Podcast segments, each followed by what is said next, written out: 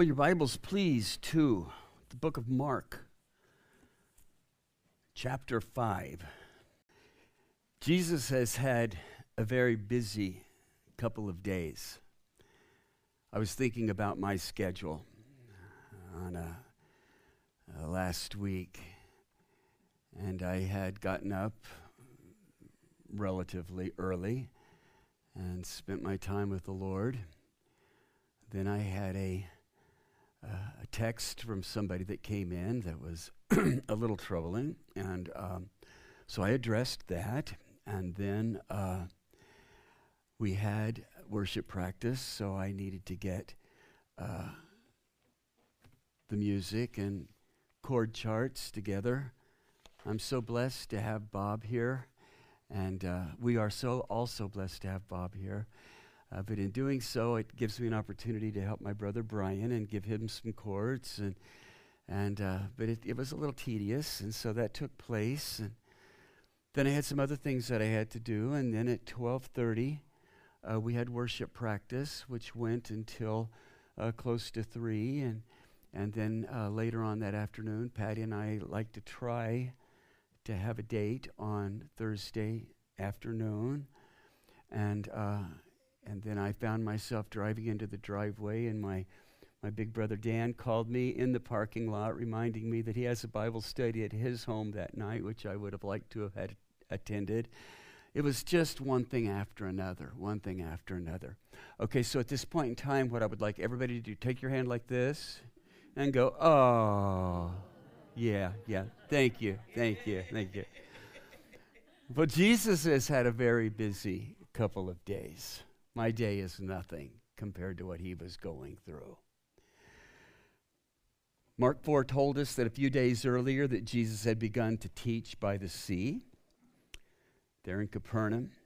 And a great multitude had gathered uh, around him. And at the end of the day, the end of that day, after ministering all that day, going through the parable of the sower, you remember that area of scripture, talking to these people, communicating the truths of these people in regards to the, the, the, the, type of heart that they had and the way in which they would receive God's word. Would it spring up rapidly and the cares and concerns of the world would choke it out? Would it fall along uh, hardened ground and not even start to grow at all? Would it, would it, find a fertile heart that would take the word of God seriously, and all of a sudden fruit would start to, to develop and build, and there would be substance that would be based upon the work of the Holy Spirit in the life of that individual. What might it be as he told about these different types of soils? He was ministering, he left those that he had been speaking to, the, the, the, the large group of people, so to speak, and then was with his disciples, and he was discipling them, going into greater detail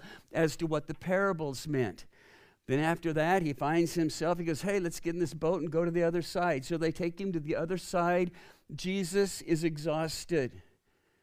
If you think that Jesus was using his omnipotence during his time on this earth, he felt pain, he felt difficulty, he as I've said in the past, working with wood, I'm sure he got splinters. I'm sure he stubbed his toes on rocks as he was walking. He experienced the physical difficulties of this life, ultimately, his death on the cross. But what was taking place there is he was tired, and he finds himself then in the, in the stern of this boat, just trying to catch some Z's. Could we just like go to the other side? Interestingly enough, what did he say? Jesus said, Let's go to the other side. Oftentimes, he, we have his promises in his word, and we forget these are promises from God. And we forget his faithfulness. We forget what he has told us in regards to the strength necessary for life and godliness. And we start to allow our surrounding circumstances to get us down, which is exactly what happened as he was trying to make it to the other side of the lake. He just wants to catch some Z's. He just wants to take a nap. And all of a sudden, a great squall, whether the enemy started that or whatever it might have been, it was such that it was so intense, so powerful, that his disciples that were in the boat with him thought that they were going to perish, thought that they were going to drown. And so what do they do? They wake him up and they ask him this absurd question Don't you care that we're drowning? And he has to get up. He rebukes the wind, and I, him, I think he's thinking, great, okay, will I ever get back to sleep? The, the, the ride was only about six or seven miles from the, from the west side over to the east side of the Sea of Galilee in this area. So he gets there. As soon as he gets out of the boat, you know, he's not greeted by, you know, uh, the, the welcome wagon. Uh, a demoniac comes running at him, and immediately he's in this situation with this demoniac. Well, Jesus ministers to the man, ministers to him powerfully in such a way that certainly the man's life is changed, but because the miracles that he performed in this man's life, other things had taken place, the people there in that region of, of, of Gadara, they didn't want Jesus around. They didn't want him to be there to interfere with their lifestyle. Changes were going to come if Jesus was going to stay in that area. And they begged him to leave, and he left. Changes will come in our lives, Christian, if we will allow Him to stay with us. But if we say, you know, not now, not now, don't have the time, you're messing with my life, you're messing with my plans, Jesus will say, fine, have it your way. Jesus came back to the other side as soon as he got to the other side of the, of the lake, as he had returned now. Doesn't say that he went to his house and and, you know, had some lunch and rested for a second. As soon as he got to the other side, it says, Now, when Jesus had crossed over, we are in book of Mark, chapter 5, picking up in verse 21.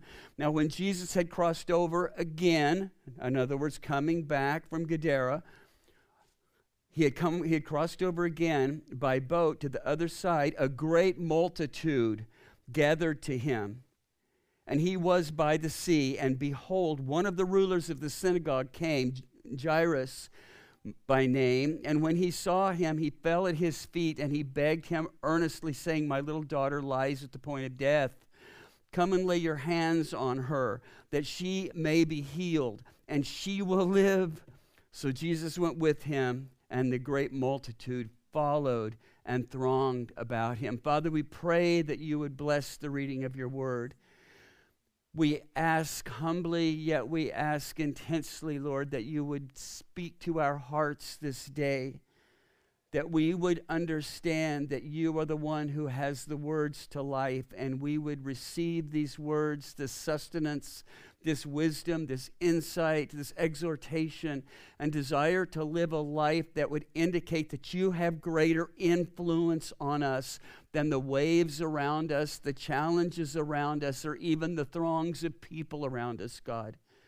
Be our teacher this day. Teach us to value your word and how it is that you desire to encourage, strengthen your children in and through it. We thank you for your faithfulness. We thank you that you do desire to feed your lambs. Feed us this day, Father, in Jesus' name. Amen. So, as we pick this up right away, we realize that there is a, a, a ruler of the synagogue a ruler of the synagogue in this particular context, he managed both the spiritual and the business affairs of the synagogue. It might be somewhat like a pastor today. He takes care of the business. He's making, he's making song charts. He's putting together teachings, he's having worship practice, he's meeting people out in the community, whatever it might be. The ruler of the synagogue had responsibilities. Little sidebar, I think it was interesting because they did allow him originally, going back to the first portion of Mark, they did allow Jesus to speak in the temple, as you recall, in the synagogue, excuse me, in the synagogue. But we realize now that there were a lot of problems that developed and as Jesus' popularity and the reality of God's hand upon Jesus was more and more clear, we see that the religious leaders of the day were a little bit taken back, to put it nicely. I would say that they perhaps were intimidated.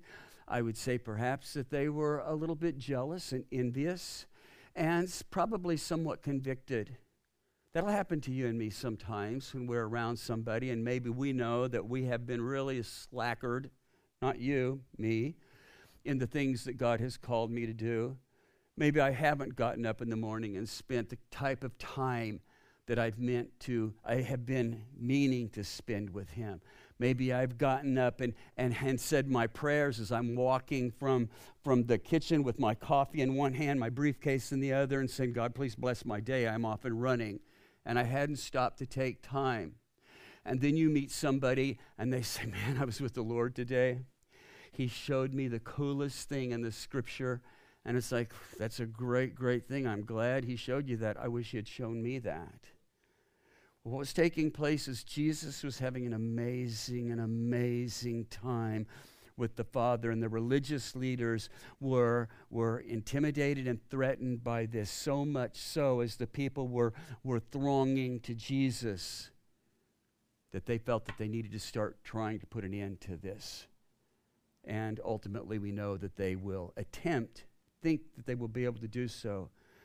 But now we have this leader this, this leader here in the, in the ruler of the synagogue. And, and what is he doing? He's going against his peer pressure, all of the people that he ministers with, and he's coming to this Jesus that they have been pushing out of the synagogue. They had been trying to, to quench and squelch his ministry. He knew, he understood. And he saw Jesus, and what does he do? He fell at his feet. And it's so important that we would understand the first point that we're seeing here. We talked about this on Wednesday night in regards to um, when, when Abram, it had been 25 years since he had heard from God. Talk about the father of faith. God had told him, I'm going to make you a great nation, um, a, a, as vast as the stars in the sky. 25 years. You go, no, no, no, no, no. He heard from, from, from Hagar, no, Hagar heard from God and came back and told Abram that she was going to have his son and his name would be Ishmael. Then 13 years passed and God speaks to Abram. And what does he do, Christian? He falls on his face that's something that I think we are losing. We are in such a prideful, such a, a, a self grandizing day and age that we live in. We can have our snippets of information. We can have our I'm special, oh yeah, I'm special mentality that prevails. And consequently, when it's time for us to humble ourselves and let the Lord be our Lord and us to decrease and allow Him to increase, there's difficulty there. And we need, I need, I want us in this room. I can't do anything out in the other part of this town. But I want us to be the kind of people that you're walking, you're walking by and you're talking to God, and all of a sudden the Holy Spirit says, Would you stop for a second? Would you stop for a second? And you go, Oh God, God, I'm sorry that I have just been expecting you to follow me around and listen to my prayers. I'm falling at your feet, acknowledging your holiness, acknowledging your righteousness. Fill me with your Holy Spirit this day, God, that I would be able to represent you in a manner that would be pleasing, Father, and that we would take time to stop and know that He's God. And oftentimes we don't do that. We just think He's out there and we don't realize what makes Christianity different than any other religion out there? I've been down the road a time or two. I've looked at different religions in my past life trying to find, you know, like the, oh no, this one's a little too intense. Oh, this one's a little too soft. Ah, oh, this one's just right. Trying to find the right religion. You know, as you decrease and He increases in your life, and we understand the concept of it's no longer being us living, but Christ living in us, Christianity is just right is just right. But it starts with humility. It starts with a receptiveness that recognizes that God wants to speak his heart to us, that we then would be able to be his vessels, be his people, that he can communicate to a lost and dying world, world about Jesus and the grace that's available through that type of relationship. This guy came and he fell at his feet. And then what does he do? He begged him, saying, My little daughter lies at the point of death. Come and lay your hands on her that she may be healed. Christian, you can't worship Jesus from a distance. He could have said, Hey, I'll have my secretary get in touch with your secretary and we'll get a time together and we'll all do lunch. No, he had to go to Jesus. He had to humble himself. He fell at his feet, acknowledging who Jesus is, who Jesus was, and then he made his request with humility. He earnestly, he earnestly said, My little girl, she lies to the point of death. Please come and lay your hands on her that she may be healed and she'll live. You know, sometimes you got to get up out of your seat. Sometimes, if there's an altar call, how many times has there been an altar call and you've been too prideful to get up? Oh, God's cool. He understands me. He under- I, can, I, can, I can talk to him in my bedroom. And you certainly you can. But sometimes it takes some feet to our faith in order to activate some of the things that God wants to do in our life. Matthew 11, 28 says, Come to me, all who are labor, who labor and are heavy laden. He says, Come to me. Hey, come to me, and I will give you rest. And then I love James 4 8. Draw near to me, and I will draw near to you. You, you've got to draw near, and I have this silly illustration, and I know that there's most of you guys will say, Biggs, you're missing it by a mile. I could probably have my brother explain it more clearly. But you have the space shuttle, and it has these tiles on it that are meant to deflect the heat created by the friction as it's coming back into our atmosphere, or, God forbid, if it got too close to the sun or to a planet that might be emitting a type of heat that would be tremendous. And I've thought about this in the past. If, in fact, that did take place, the first thing that would start burning off of that space shuttle would be decals, little things that are on it. And they'd be, they'd be just immediately burned off by that heat as they're getting close to Christian, draw close to me, and I will draw close to you. First off, we're talking about God the God that we need to be ready to come before Him on our faces with the humility, with the reverence. Draw close to me, and I will draw close to you. It doesn't say, draw close. Hey, I'll draw close to you if you draw close to me. No, the order in which this is supposed to take place is that you have an understanding that He is God, you're not, and you would draw close to Him. And then in doing so, a lot of stuff in your life is going to start getting burned away. Because you cannot get close to God and continue to wear those decals that define some other identity. Jesus will be that which will withstand Shadrach, Meshach, and Abednego. The only thing that was burned away from them were the ropes that were binding them. And who was in that fire with them? Whoa, there's a fourth person in there looking like the Son of God. Jesus will be with you, He will be with us. But it's going to be sometimes a little difficult because He does not leave us as we are. There's an expression I want us to always remember this if there's anybody in here that doesn't know. No matter what your life is, no matter what your past has been, Jesus loves you so much, He will accept you right where you are. You could have been Mach 3 with your hair on fire last night, and you're in this church, and He loves you so much, He will accept you right where you are. You're going, Hallelujah, that's great to hear, but, but, but, but wait. He loves you too much to let you stay that way and He will start working in your lives. And then the perspective that you in the past have used to, to come to conclusions about the political arena, the social arena, the, the emotional issues that you encounter will be brought into clarity, brought into focus through the Holy Spirit that gives us the P word of this church, the perspective necessary to be able to navigate this life in a glorifying manner this man had this divine epiphany. He knew who Jesus was. He'd seen the miracles. He was probably keeping quiet. I mean, he's in a circle of people that, that are, are, are working ultimately to destroy Jesus. But he knows where there is grace, where there is mercy. Adam Clarke said, Notice four things displayed by Jairus. That are necessary for answered prayer. Notice four things that are necessary for answered prayer. Number one, we must put ourselves in the presence of Jesus. One of the rulers of the synagogue, he came to Jesus. He got up out of his chair, out of his comfort zone, past the peer pressures, and he met Jesus amidst the throngs of all of those people. Number two, we must humble ourselves sincerely before Jesus. This man fell at his feet. Oh, I'm too sophisticated. I'm too refined. I ain't even going to lift my hands to the Lord. Come on, come on. You see these people sometimes. I remember when I was first, I'd see people lifting their hands to the Lord.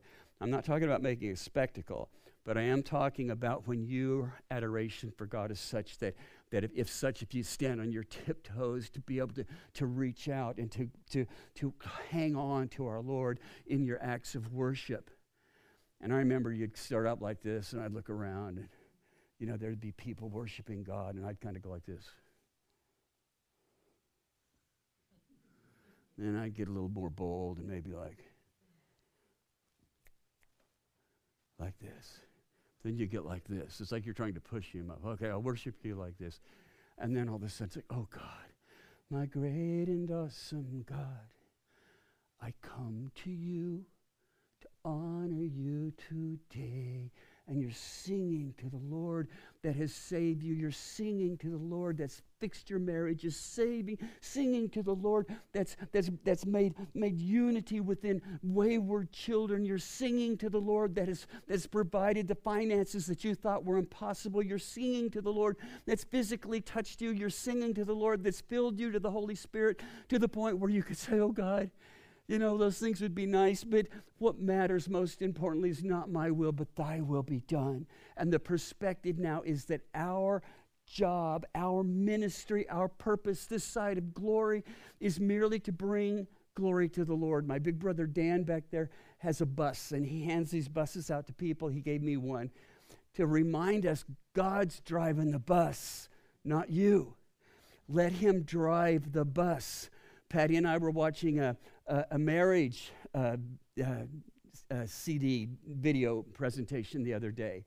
And it was talking about a little boy who had gone into a classroom, and the mother had come in and had made this great, great birthday party for her little boy. And there was some little punk in the back room just raising heck and throwing things around and, and messing with the packages. And the mother walked up and said, Young man, this is not your party. And Christian, this is not our party. We're living in a day and age where the church, where the, where the social gospel would try to tell you it's all about you. It's your party. But no, this is the Lord's party that He's throwing for us. And He is our host. And we are to bring glory to Him everything that we do in this life is to bring glory to Him. And some of them are very comfortable. Hey, I, am digging bringing glory to you, Lord. We're hugging one another. We're praying with one another. We're singing praise. We're sharing God's word. We're watching people come to know you. And then there's challenges. But they're all meant to bring glory to the Lord. And Jairus understood that. The four things displayed we put ourselves in the presence of Jesus, first off. We humble ourselves. We lay open our request, that we would bring our request and supplications before God. And He will give us then, as we have come before Him with thanksgiving, a peace that surpasses our understanding, because we know He's heard our prayers. And then we have this confidence in the power that He is capable of meeting us, capable of doing amazing things in our lives. And He said, Come lay your hands on my child that she may be healed and that she may live. So Jesus went with him, and a great multitude followed him, and they thronged him. And a certain woman who had a flow of blood for 12 years and had suffered many things from many physicians, she'd spent all that she had, was no better, but rather grew worse.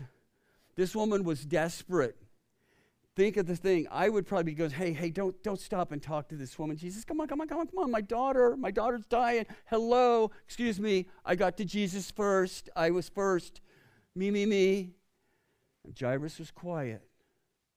Jesus did not mind being interrupted by this woman. Morgan says in his com- commentary, by the very law of her people, she was ostracized from all society and most and must not come into contact with her old friends. She was excommunicated from the services of the synagogue and thus shut out from the women's court in the temple. And she had this condition that had been taking place for 12 years. She had suffered many things from many physicians. She had spent all that she had and was no better, but grew worse.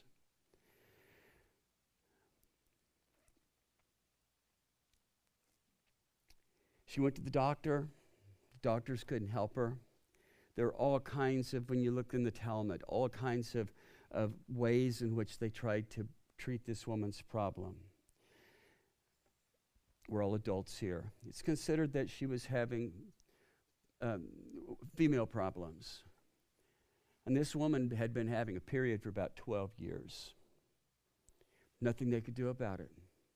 The Levitical law said that during that time she was considered unclean. Because she was considered unclean, she couldn't touch anybody without making them unclean. She couldn't go to the temple. She couldn't have any kind of, of, of close activity. She essentially had been reduced to a leper at this time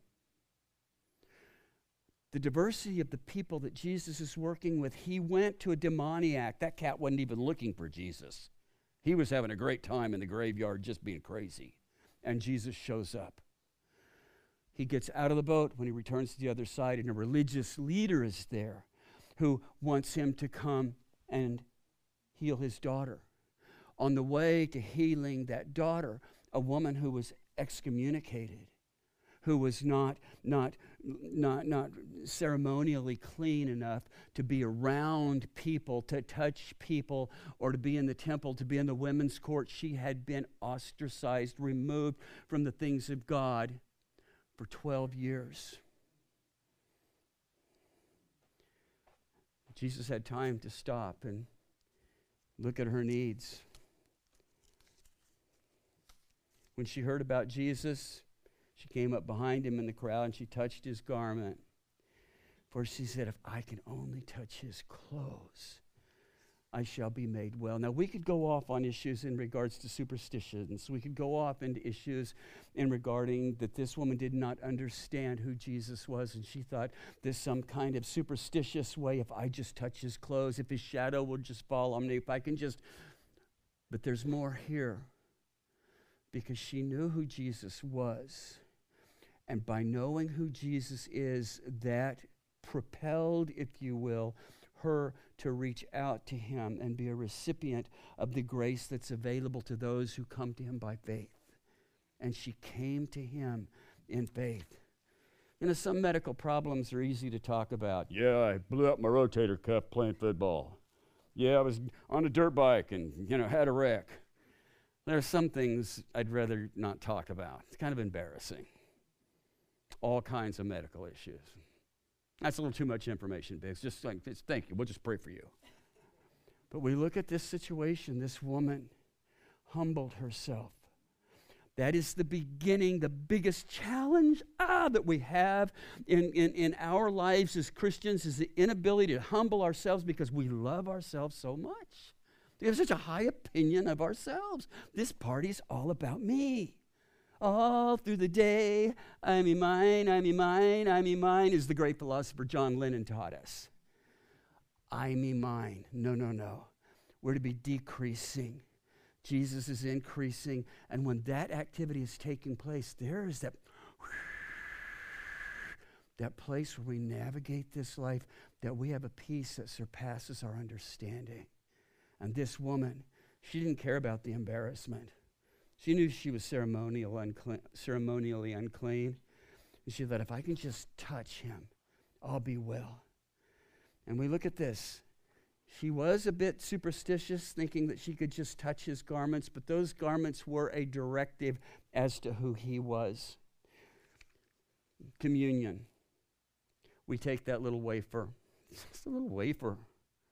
We take that little smidgen of, of grape juice or whatever is in those little things that we get at times, and we know that it represents, it's a point of focus of Jesus going to the cross for us the abuse that he went through at the hands of men who were trying to destroy him, and then the blood which ultimately flowed from his body because of that bu- abuse that, that washed our sins away, though our sins were as scarlet. These realities come in, and you just can't, can't pop the wafer in your mouth and, and, and wash it down with the grape juice without stopping to think, do this in remembrance of me.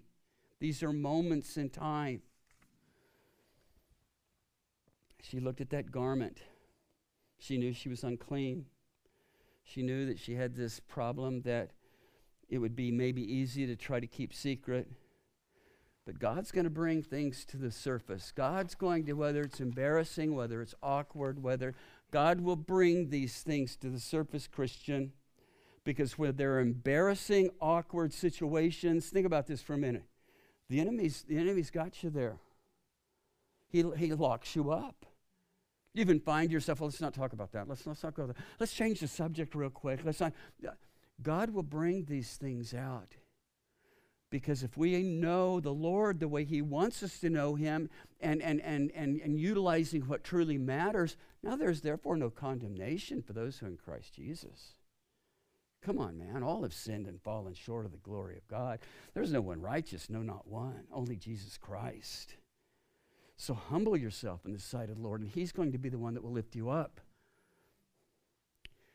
And when she did that, when she touched his garment, immediately the fountain, the fountain of her blood was dried up. And she felt in her body that she was healed of her affliction. Something happened. Oh God, something happened. Have you been in worship? Did something happen when you accepted Jesus Christ as your Lord and Savior? Or did somebody get you in a Holy Spirit headlock and say, you need to go down there and accept Jesus? I don't know, good luck with that. I see people accept Jesus all the time, and, and three weeks down the road. One of the reasons, why don't you have altar calls at your church? Once in a while we do, as the Holy Spirit would have us do. But to do that, just like something we just do, so often people will come up and accept the Lord, supposedly, and they'll go right back out in the world, go right back home with their meaningful associate, whatever the situation might be. No, when God touches you guys, when the Lord has touched us, it's like, oh God, oh God, you are holy, and you have washed me clean. You have cast my past as far as the east is from the west, and you've made me a new creation. And there's a joy there that goes beyond an emotional, superficial, superficial, like topical treatment. Goes straight to the heart.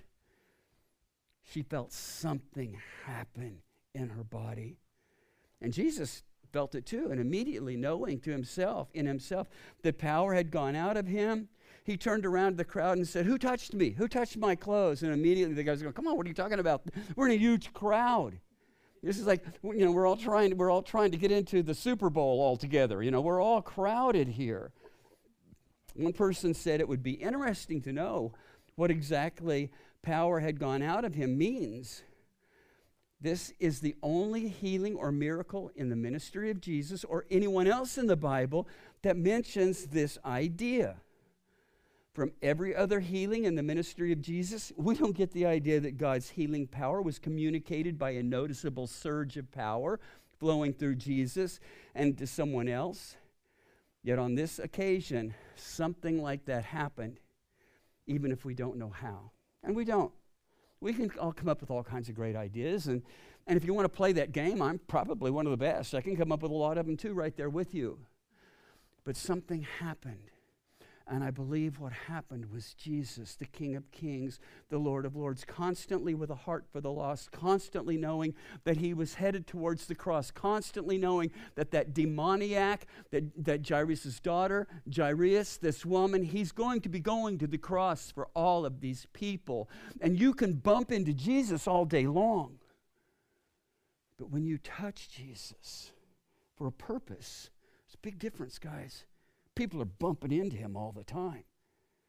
But when he touches you, there's a power that happens, and you know, back in the 60s, no, not 60s, but the, I'm saved, and I know that I am saved, and I know that I am. And we had all of these worship songs and you only needed to know two guitars on your two chords on your guitar and you only you didn't need an overhead born again and i know that i am spirit filled and i know it i'm heaven bound and i know but all those things are true. And when you're singing these things i'm saved i'm so glad i know that i am born again and you're singing these songs about jesus there's a difference. There's a difference. And you know all of a sudden this book has meaning all of a sudden you're not just taking your punch list of things to God that you want Him to fix, but the first thing that happens is God, thank you that you hear my prayers. Thank you that those things that would separate me have been cast as far as the east is from the west. Thank you that my sin, my worldliness, my self absorbed notions have been rent in two like that curtain, and now I have access to you through Jesus Christ's finished work of the cross. Thank you, Papa God. And there's a gratitude a gratitude. Jesus turns around the crowd. Who touched me? He knew that something powerful had happened. But his disciples said to him, See the multitude thronging around you? Who touched you? And he looked around to see her, to, to see her who had done this thing. But the woman, fearing and trembling, Fearing and trembling. sounds a little bit like humility to me. Once again, amen. Fearing and trembling. Knowing what had happened to her came. And what did she do? She fell down on her face too. That seems to be something that people do when they understand that they're in the presence of God. They understand God's grace. They understand God's provision. They understand what He is offering them and the gratitude and the appreciation for something that's so important, whether it's to heal a, a dying child, whether it's to bring a right mind to a demoniac, or whether it's to help a woman who's been having a period for 12 years to be, to be healed you fall on your face before God. There's an appreciation, there's a gratitude. I start to digress, and, but I, Christian, one of the problems that we seem to have so often is, is there's not a gratitude. We've not pondered the depth of what it means to have our sins cast as far as the east is from the west. We've not stopped and taken time to think about, though our sins were as scarlet, we've been washed white as snow in his blood we have not stopped to think about that the only way in which we can have access to the Father is by grace that we have received through the finished work of the cross. Those are concepts that if we will just try to fall asleep at night thinking about those, it will help our lives powerfully when it comes to the kind of gratitude that we need before the Lord. It's a broken and contrite heart that God's looking for. This woman was fearing and trembling, and she fell down at him. And what did she do? She told the whole truth, nothing but the truth, so help her God. You can't jive the Lord. You can't say, God, I don't want to say this. I'm so ashamed of my sin. God, don't, I, I'd rather not go into it, God. No, I'd rather not go. No, no, no. You tell him everything. You begin right now today, if you have not done so, telling him everything. Why is there fear? Why is there insecurity? Why is it that you, you keep succumbing to this, this ongoing issue? Why is it that you can't whip that problem? Why, why, why? You can come to God with all of these whys, and He is faithful and just. Number one, to forgive you of all unrighteousness, and number two, to give you a strength and a courage to work through there. But oftentimes we're too prideful we're too hip. We're too self absorbed This is my party, and I'll cry if I want to. Don't get me started. Anyway, this is about the Lord, and that we would come to Him and let Him have that kind of victory in our lives. And Jesus said, Daughter, your faith has made you well. And I thought about this is because is this some kind of health wealth mentality, mind over matter? Click your heels together three times and say, There's no place like home and God's going to answer your prayers. No, no, no. Her faith has made her well. But it's a very simple answer to that question. Where did her faith bring her? Her faith brought her to Jesus. That's where the victory is. That's where the faith, it's not a matter of, of some kind of Zen approach to life or some kind of New Age mentality that says life is an illusion and you will create what you want out of your perspective. No, it's a truth that comes from knowing who the Lord is and trusting who God is and knowing what He can do and what He's capable of doing in our life. And we come to Him in faith and confidence and trust that He is who the Bible says that He is, and He is faithful and just to receive those who come to Him in humility. And this woman came to Him in faith. Yeah, she came to Him with faith in Jesus. And Jesus might ask us to do embarrassing things at times, might ask us to humble ourselves in order for prayer. You have not because you ask not. Nothing worse than being too prideful to, to let people pray for you. Oh no, no, not me. No, I don't, I don't I'm fine, God. No, man, don't you, don't, don't do that. Tell him all your sins, confess these things. Tell him about your suffering, tell him about your difficulties, and he will meet you there. And he said to her, Daughter, your faith has made you well. Go in peace and be healed of your affliction. Your faith has made you well. Where does faith come from, Christian? Hearing. God bless you guys. Here, turn up the mic. They said, yes, yes. Faith comes by hearing and hearing by the Word of God. You learn the characteristics, you learn the traits, you learn the qualities, you learn the, the fiber, the substance, if such is possible, this side of glory of Jesus. And you say, He did this with Abraham. And I heard a pastor say a while back, don't, don't get into some, some, once again, health, wealth thing. I, it was Matt Chandler, actually, that said, he goes, Christian, you're not David. You're David. You're David and all your challenges out there are Goliath. No, no, no. That ain't the, you might be able to look at that as an illustration of what God did in David's life, but you are fearfully and wonderfully made. You, I, we are individuals that are covered in the blood of Jesus Christ, and we can do all three things through Christ who strengthens us. And as this woman came to him in humility and confession, told him everything that had happened, all the money she'd spent, all the horrific things that she had gone through, probably at the hand of these physicians of the day who knew nothing basically about biology, trying to fix her with this problem. She was at Jesus' feet as a last resort.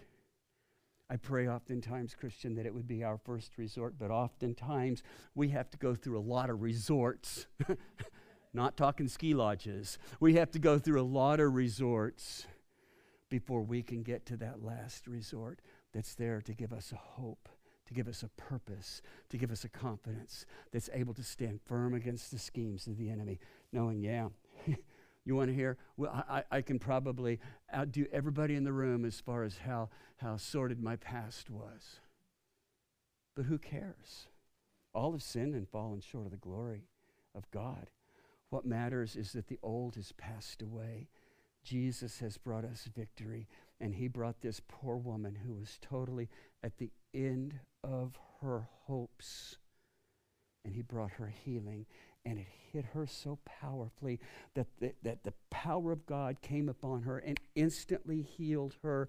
And Jesus recognized that this is a woman who is desiring a touch so much from me. Whoa, whoa, who touched me? No, everybody's touching you. No, no, no, no. Somebody touched me that really wanted to touch me. Do we really want to touch the Lord? Do we really want to experience Him? Or do we just want to keep it out here where He's not too much in our lives? Because if He is, He might start changing us. And as we draw closer to Him, He might start jettisoning and burning away stuff that's, that's totally useless in regards to the path that He has us on for eternity. That's what we want to walk in, that kind of hope. Amen? Let's stand up. Let's stand up. Father, thank you. Thank you for your love, Father. Thank you for your grace and your mercy. Thank you for your patience and your kindness. I pray, Lord, that you would go with us. Father, help us to, to walk by faith and not by sight. So often we have tendency, Lord, when we look at a scripture like that, to pinpoint it into a specific situation. Father, that we would walk by faith and knowing that, that the enemy has no hold on us anymore. We're aware of our shortcomings, but we're more aware of the cleansing blood of the Lamb of God who came to take away the sins of the world. That's what we're aware of. That's where the victory is. This is your party, Father. We are honored and blessed and humbled to be your guests, to be called to your banquet table.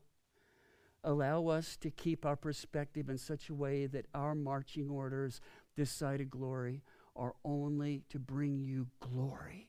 That people would see Jesus in and through us, whether it's through our great joys or our difficulties, that Jesus would be glorified. Help us to keep our perspective on the eternal prize, not getting caught up in some temporary endeavor where moth and rust will ultimately destroy that we would be filled with a joy and a hope as we draw close to you. You start burning off all of this dross, all of this stuff that interferes with us being able to be right there, right there in this sweet, precious, ongoing relationship with you that you have provided us through the finished work of the cross. I pray, Father, if there's anybody in the room that has been hanging on to things like this, hanging on to issues that have kept them from being able to come right up to the throne and be there with humility yet gratitude that they are there because of the finished work of the cross. That today would be the day that they would understand. Today would be the day that we would all understand that you have come to give us life, to give us a hope, to give us a purpose, as you told in Jeremiah, it's not about calamity, it's not about the challenges of Babylon or the world. It's about what you want to do in lives that are yielded to you. Be blessed this day. Be appreciated. Be trusted. Be adored. Be worshiped in our song, in our countenance, in our hopes, in our dreams, in our confidence, because you, you, you have told us that our King is the author and he's the finisher of our faith. He's writing this story and he's blessed us with telling us how it ends. And we thank you. Let us walk towards that prize as the apostle did. Apostle Paul pressing on towards the upward calling, throwing off those things that would encumber and running this race that's set before us for your glory. Bless this church, Lord. Let us love you. Let us love your word. Let us love the things that you've done. Let us value the cross. Let us be a humble people that recognize that everything we have have been gifts that you have given us for your glory, and we would utilize those gifts to bless others. Teach us to worship you. Teach us to pray. Teach us to meditate upon your word, to recognize that our faith is bolstered by reading your word and understanding your character and recognizing, Father, that that's the way you work in our lives.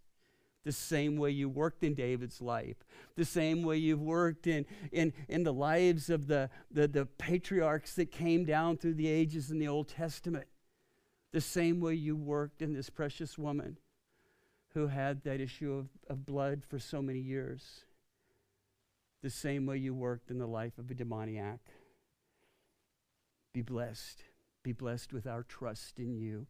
Be blessed with our trust in the finished work of the cross. Be blessed with our appreciation and gratitude for Jesus dying for our sins to give us eternal life through his victory. Be blessed, Father, by your people in Jesus' name. Amen.